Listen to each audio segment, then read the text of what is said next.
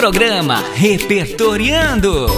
Mil e uma histórias, brincadeiras, descobertas, cantos e acalantos.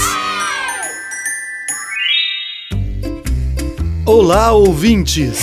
Bem-vindos ao Repertoriando, uma realização da Prefeitura de Rio Preto por meio das secretarias de Comunicação e Educação em parceria com a Rádio Educativa. Olá, Zé Antônio! Olá, queridos ouvintes! Oi, Zé! Oi, galerinha de casa! Oi, Roi, Reni, minhas queridas parceiras de sempre. Que alegria ter vocês aqui comigo. Sabiam que, mesmo antes de conhecê-las direito, eu já gostava de vocês e queria muito que trabalhássemos juntos um dia? Ai, que lindo, Zé! Adorei! Hum, me senti até lisonjeada agora. Mas explique essa história direito. Você não nos conhecia, mas já gostava da gente? É, quero dizer, eu não conhecia assim de ser próximo. Eu via vocês na escola, nas reuniões, ficava olhando, admirando o estilo de vocês e pensava: nossa, que professoras incríveis! Só você mesmo, Zé. Ai, obrigada, querido. Eu achei lindo, mas meio arriscado, viu? Você nunca ouviu aquele ditado que diz: quem vê cara não vê coração? Ou que as aparências enganam?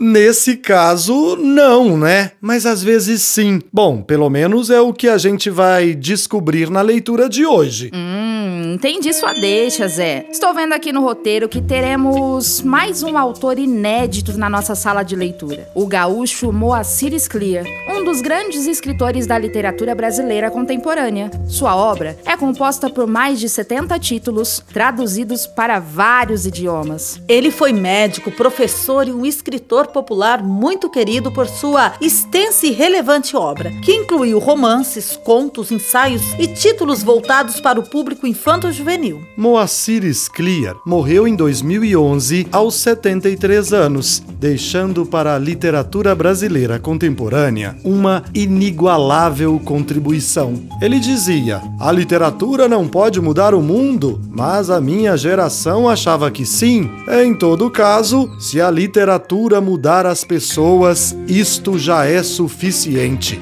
E ela muda. Então, bora pra sala de leitura descobrir se as aparências enganam ou não enganam? Às vezes, depende, enfim. Vem pra história com a gente. Sala de leitura. Bruxas não existem. Conto de Moacir Scliar. Quando eu era garoto, acreditava em bruxas. Mulheres malvadas que passavam o tempo todo maquinando coisas perversas. Os meus amigos também acreditavam nisso. A prova para nós era uma mulher muito velha, uma solteirona, que morava numa casinha caindo aos pedaços no fim da nossa rua. Seu nome era Ana Custódio, mas nós só a chamávamos de bruxa. Era muito feia ela, gorda, enorme. Os cabelos pareciam palha. O nariz era comprido, ela tinha uma enorme verruga no queixo e estava sempre falando sozinha. Nunca tínhamos entrado na casa, mas tínhamos a certeza de que, se fizéssemos isso, nós a encontraríamos preparando venenos num grande caldeirão.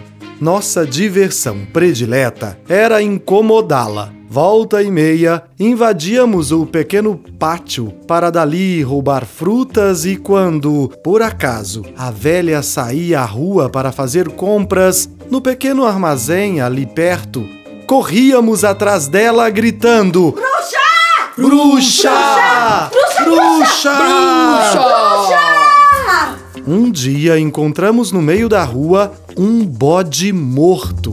A quem pertencera esse animal nós não sabíamos, mas logo descobrimos o que fazer com ele: jogá-lo na casa da bruxa, o que seria fácil.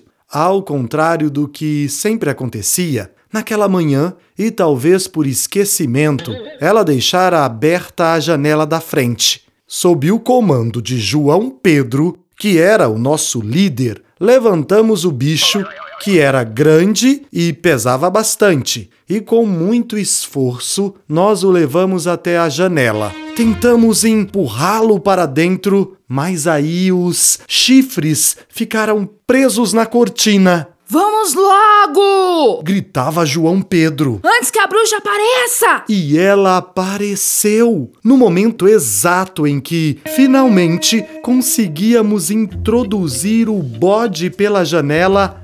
A porta se abriu e ali estava ela, a bruxa, empunhando um cabo de vassoura, rindo. Saímos correndo. Eu, gordinho, era o último. E então aconteceu. De repente, enfiei o pé num buraco e caí.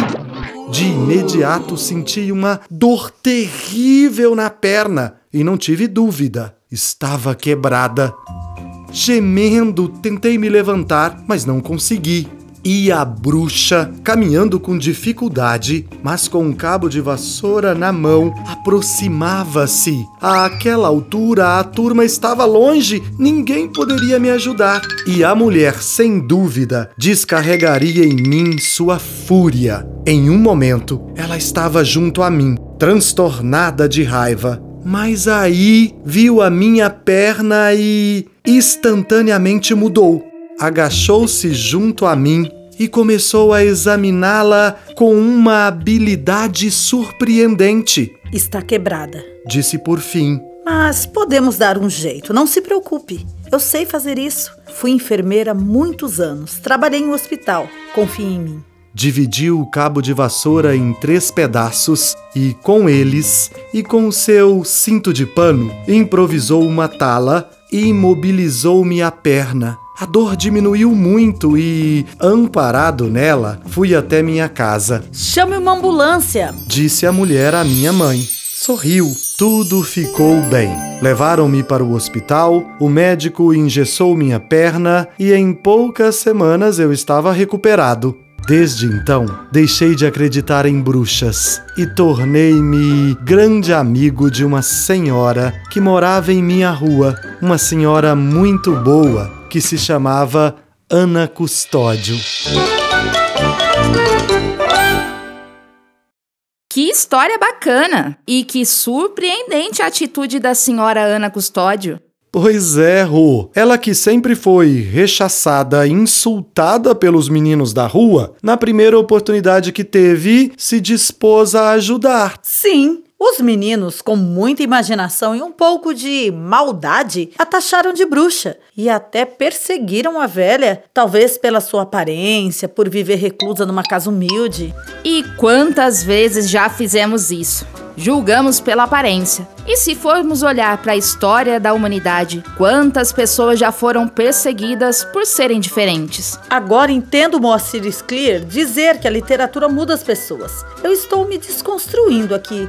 É, sabe, eu estou pensando em quantas vezes eu criei um conceito equivocado sobre alguém sem conhecer, só pela aparência. Sim, Reni. Às vezes, definimos o caráter de uma pessoa pela roupa que ela está usando, pelo corte ou cor do cabelo, pelas tatuagens que ela tem no corpo. E isso é um julgamento prévio, um preconceito mesmo. As aparências enganam. E, e bruxas não existem. Música do dia.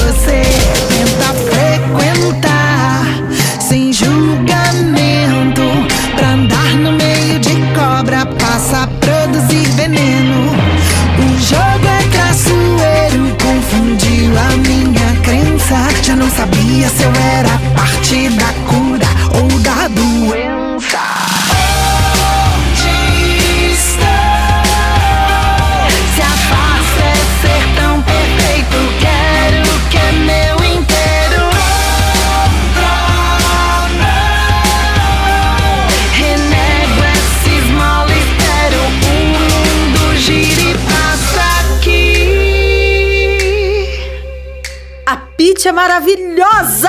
Eu adoro Pitty! Ela é cantora, compositora, produtora, escritora, empresária, apresentadora e multi-instrumentista. De Salvador, Bahia, para o mundo. Ela é dona de uma personalidade única e de grandes sucessos musicais. Olha, meninos e meninas, hein? Ouvintes do meu coração, escutem aqui a titia Reni. Pete é indispensável na playlist de vocês, viu? Titia Reni. Ai, gente. Mas olha, Pete é indispensável na playlist de todos nós, Reni. E vocês prestaram atenção no que ela diz nessa música chamada Contramão? Eu faço questão de repetir um trechinho, olha só. Existe outro lado do estrago que é feito. Quando o que é vendido como perfeito é comprado, idolatrado, de olhos vendados. Por fora, bela viola, por dentro, pão bolorento. Insiste em acreditar que está jogando o jogo e quando vê, é o jogo que está jogando você. Sensacional! Eu fiquei pensando que, por mais que nos esforçamos para nos tornar pessoas melhores, muitas vezes ainda repercutimos estereótipos e disseminamos preconceitos. Sim, Zé. Muitas vezes compramos e repercutimos ideias preconceituosas. Sem perceber, reproduzimos aquilo que condenamos. Aprendendo mais. A palavra preconceito une o prefixo pré, que significa anterior, ao sufixo conceito, que remete a significado ou juízo. Preconceito é um substantivo abstrato que designa o ato de julgar, de emitir-se um juízo ou uma sentença sobre algo antes de conhecer-se o que é julgado. E por mais que já se tenha falado muito sobre isso, o preconceito ainda está impregnado nas relações humanas. Ele acontece das mais variadas formas e pelos mais variados motivos. Segundo a agência de notícias Observatório do Terceiro Setor, uma pesquisa revelou o preconceito brasileiro em quatro principais eixos, considerados maiores entre o povo brasileiro: preconceito racial, LGBTfobia, sexismo e preconceitos pela aparência, principalmente a gordofobia. Enquanto o preconceito é o pré-julgamento, a discriminação é o ato de diferenciar, de dar tratamento diferente. A discriminação é a ausência de igualdade ou a manifestação das preferências, causando cisões sociais entre os indivíduos. Precisamos entender que qualquer forma de preconceito nas relações humanas é prejudicial para o desenvolvimento de uma sociedade justa, democrática e igualitária. Show preconceito! Mas olha, esse é um exercício diário. A desconstrução acontece aos pouquinhos. E todo dia é dia de lutar contra o preconceito. Por um mundo melhor. Para todos. Tchau e até o próximo programa. Beijos! Beijos, pessoal! Você ouviu o programa Repertoriando, uma realização da Prefeitura de São José do Rio Preto, por meio das Secretarias de Educação e Comunicação, em parceria com a Rádio Educativa.